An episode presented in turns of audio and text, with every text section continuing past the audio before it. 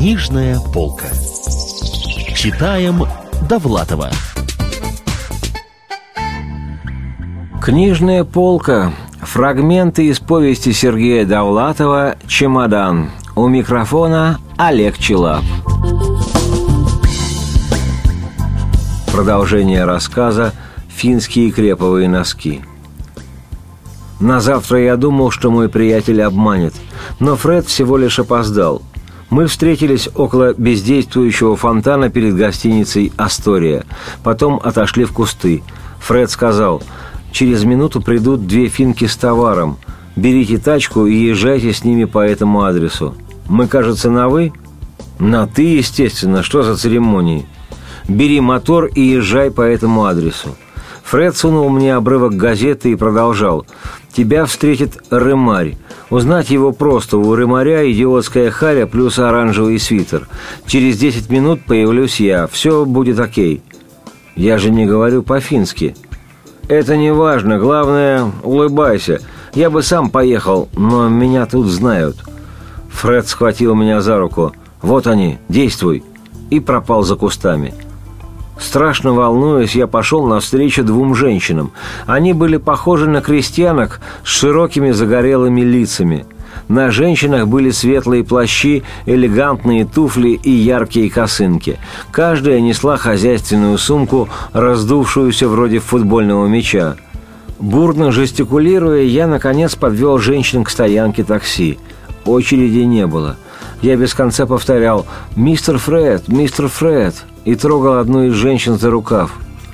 «Где этот тип?» – вдруг рассердилась женщина. «Куда он делся? Чего он нам голову морочит?» «Вы говорите по-русски?» «Мамочка русская была». Я сказал, «Мистер Фред будет чуть позже. Мистер Фред просил отвезти вас к нему домой». Подъехала машина. Я продиктовал адрес. Потом начал смотреть в окно. Не думал я, что среди прохожих такое количество милиционеров. Женщины говорили между собой по-фински. Было ясно, что они недовольны. Затем они рассмеялись, и мне стало полегче. На тротуаре меня поджидал человек в огненном свитере. Он сказал, подмигнув, «Ну и Хари!» «Ты на себя взгляни!» – рассердилась Илона, которая была помоложе. «Они говорят по-русски», – сказал я. «Отлично!» – не смутился Рымарь. «Замечательно! Это сближает. Вам нравится Ленинград?» «Ничего себе!» – ответила Мария. «В Эрмитаже были?» «Нет еще. А где это?» «Это где картины, сувениры и прочее. А раньше там жили цари». «Надо бы взглянуть», – сказала Илона. «Не были в Эрмитаже», – сокрушался Рымарь. Он даже слегка замедлил шаги, как будто ему притила дружба с такими некультурными женщинами. Мы поднялись на второй этаж. Ремарь толкнул дверь, которая была не заперта. Всюду громоздилась посуда. Стены были увешаны фотографиями. На диване лежали яркие конверты от заграничных пластинок. Постель была не убрана. Рымарь зажег свет и быстро навел порядок. Затем он спросил, «Что за товар?» «Лучше ответь, где твой приятель с деньгами?» В ту же минуту раздались шаги, и появился Фред Колесников. В руке он нес газету, которую достал из почтового ящика. Вид у него был спокойный, и даже равнодушный. «Терве», — сказал он финкам, — «здравствуйте». Затем повернулся к Рымарю. «Ну и мрачные физиономии. Ты к ним приставал?» «Я?» — возмутился Рымарь. «Мы говорили о прекрасном. Кстати, они волокут по-русски». «Отлично», — сказал Фред. «Добрый вечер, госпожа Ленард. Как поживаете, Илона барышня?» «Ничего, спасибо. Зачем вы скрыли, что говорите по-русски?» «А кто нас спрашивал?» «Сначала надо выпить», — заявил Рымарь. Он достал из шкафа бутылку кубинского рома. Финки с удовольствием выпили. Рымарь снова налил. Когда гости пошли в уборную, Рымарь сказал «Все чухонки на одно лицо». «Тем более, что они родные сестры», — пояснил Фред. «Так я и думал. Кстати, физиономия этой госпожи Ленард не внушает мне доверия». Фред прикрикнул на Рымаря. А чья физиономия внушает тебе доверие, кроме физиономии исследователя? Финки быстро вернулись. Фред дал им чистое полотенце. Они подняли фужеры и улыбнулись. Второй раз за целый день. Хозяйственные сумки они держали на коленях. «Ура!» — сказал Рымарь. «За победу над Германией!» Мы выпили, и финки тоже. На полу стояла радиола, и Фред включил ее ногой. Черный диск слегка покачивался. «Ваш любимый писатель?» — надоедал финкам Рымарь. Женщины посовещались между собой, затем Илона сказала, «Возможно, Карья Лайнин». Рымарь снисходительно улыбнулся, давая понять, что одобряет названную кандидатуру, однако сам претендует на большее. «Ясно», — сказал он. «А что за товар?» «Носки», — ответила Мария. «И больше ничего?» «А чего бы ты хотел?» «Сколько?» — поинтересовался Фред. «432 рубля», — отчеканила младшая Илона. «Майн год!» — воскликнул Рымарь. «Это же звериный оскал капитализма!» «Меня интересует, сколько пар», — отстранил его Фред. «720». «Крепни Илон?» — требовательно вставил Рымарь. «Синтетика», — ответила Илона, — «60 копеек пара, всего 432 рубля». Тут я должен сделать небольшую математическую выкладку. Креповые носки тогда были в моде. Советская промышленность таких не выпускала. Купить их можно было только на черном рынке. Стоила пара финских носков 6 рублей. А у финнов их можно было приобрести за 60 копеек. 900% чистого заработка. Фред вынул бумажник и отсчитал деньги. «Вот», — сказал он, — «еще 20 рублей. Товар оставьте прямо в сумках». «Надо выпить», — вставил Рымарь, «за мирное урегулирование советского кризиса, за присоединение Эльзаса и Лотарингии». Илона переложила деньги в левую руку, взяла наполненный до краев стакан. «Давайте трахнем этих финок», – прошептал Рымарь, – «в целях международного единства». Фред повернулся ко мне. «Видишь, с кем приходится дело иметь?» Я испытывал чувство беспокойства и страха. Мне хотелось поскорее уйти. «Ваш любимый художник?» – спрашивал Ремарь Илону. При этом он клал ей руку на спину. «Возможно, Маантере», — говорила Илона, отодвигаясь. Ремарь укоризненно приподнимал брови, словно его эстетическое чувство было немного задето. Фред сказал, «Надо проводить женщин и дать водителю семь рублей. Я бы послал Рымаря, но он зажили часть денег». «Я?» – возмутился Рымарь.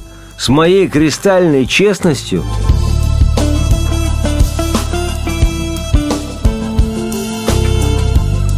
Когда я вернулся, повсюду лежали разноцветные целлофановые свертки. Рымарь казался немного сумасшедшим. «Пиастры, кроны, доллары!» – твердил он. «Франки, иены!» Потом вдруг успокоился, достал записную книжку и фломастер. Что-то подсчитал и говорит. «Ровно 720 пар. Финны – честный народ. Вот что значит слаборазвитое государство». «Помножь на три», – сказал ему Фред. «Как это на три?» Носки уйдут по трешке, если сдать их оптом.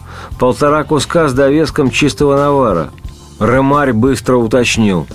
1728 рублей. Безумие уживалось в нем с практицизмом. «Пятьсот с чем-то на брата», — добавил Фред. «Пятьсот семьдесят шесть», — вновь уточнил Ремарь. Позже мы оказались с Фредом в шашлычной. Клеенка на столе была липкая, вокруг стоял какой-то жирный туман. Люди проплывали мимо, как рыбы в аквариуме. Фред выглядел рассеянным и мрачным. Я сказал, «В пять минут такие деньги!» Надо же было что-то сказать. «Все равно», — ответил Фред, — «будешь сорок минут дожидаться, когда тебе принесут чебуреки на маргарине». Тогда я спросил, «Зачем я тебе нужен?» «Я Рымарю не доверяю. Не потому, что Рымарь может обокрасть клиента, хотя такое не исключено. И не потому, что Рымарь может зарядить клиенту старые облигации вместо денег и даже не потому, что он склонен трогать клиента руками, а потому, что рымарь – дурак. Что губит дурака? Тяга к прекрасному.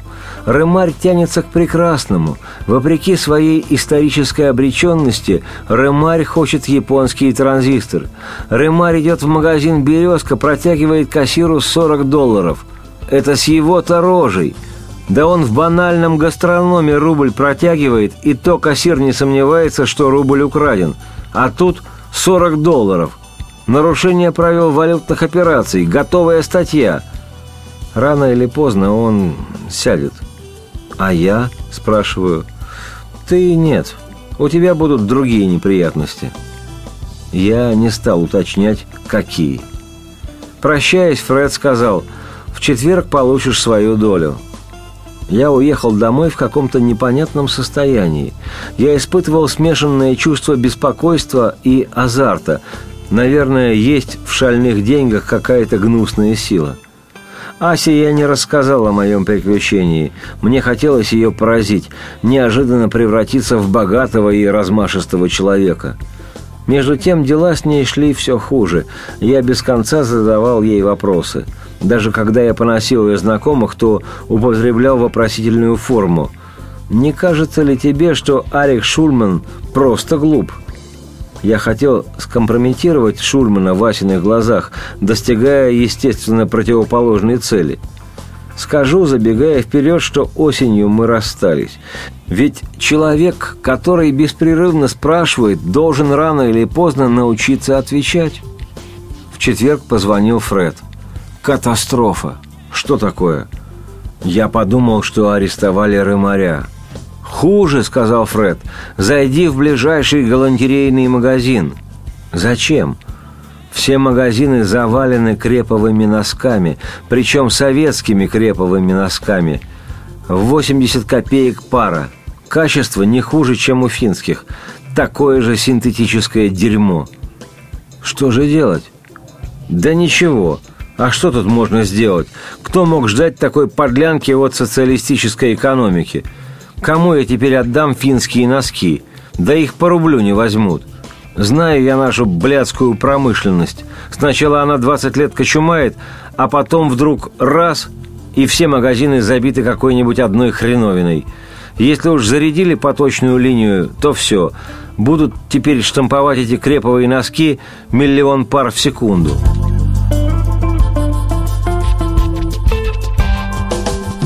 Носки мы в результате поделили. Каждый из нас взял 240 пар. 240 пар одинаковых креповых носков безобразной гороховой расцветки. Единственное утешение – клеймо «Made in Finland». После этого было многое. Операция с плащами Болонья, перепродажа шести немецких стереоустановок, драка в гостинице «Космос» из-за ящика американских сигарет, бегство от милицейского наряда с грузом японского фотооборудования и многое другое. Я расплатился с долгами, купил себе приличную одежду, перешел на другой факультет, познакомился с девушкой, на которой впоследствии женился – Уехал на месяц в Прибалтику, когда арестовали Рымаря и Фреда. Начал делать робкие литературные попытки. Стал отцом. Добился конфронтации с властями, потерял работу, месяц просидел в Каляевской тюрьме. И лишь одно было неизменным – Двадцать лет я щеголял в гороховых носках. Я дарил их всем своим знакомым, хранил в них елочные игрушки, вытирал ими пыль, затыкал носками щели в оконных рамах. И все же количество этой дряни почти не уменьшалось. Так я и уехал, бросив в пустой квартире груду финских креповых носков – лишь три пары сунул в чемодан. Они напоминали мне криминальную юность, первую любовь и старых друзей. Фред, отсидев два года, разбился на мотоцикле «Чезет». Ремарь отсидел год и служит диспетчером на мясокомбинате.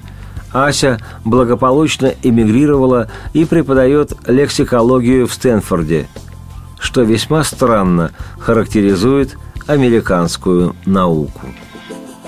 Это был фрагмент из повести Сергея Довлатова «Чемодан». У микрофона был Олег Челап.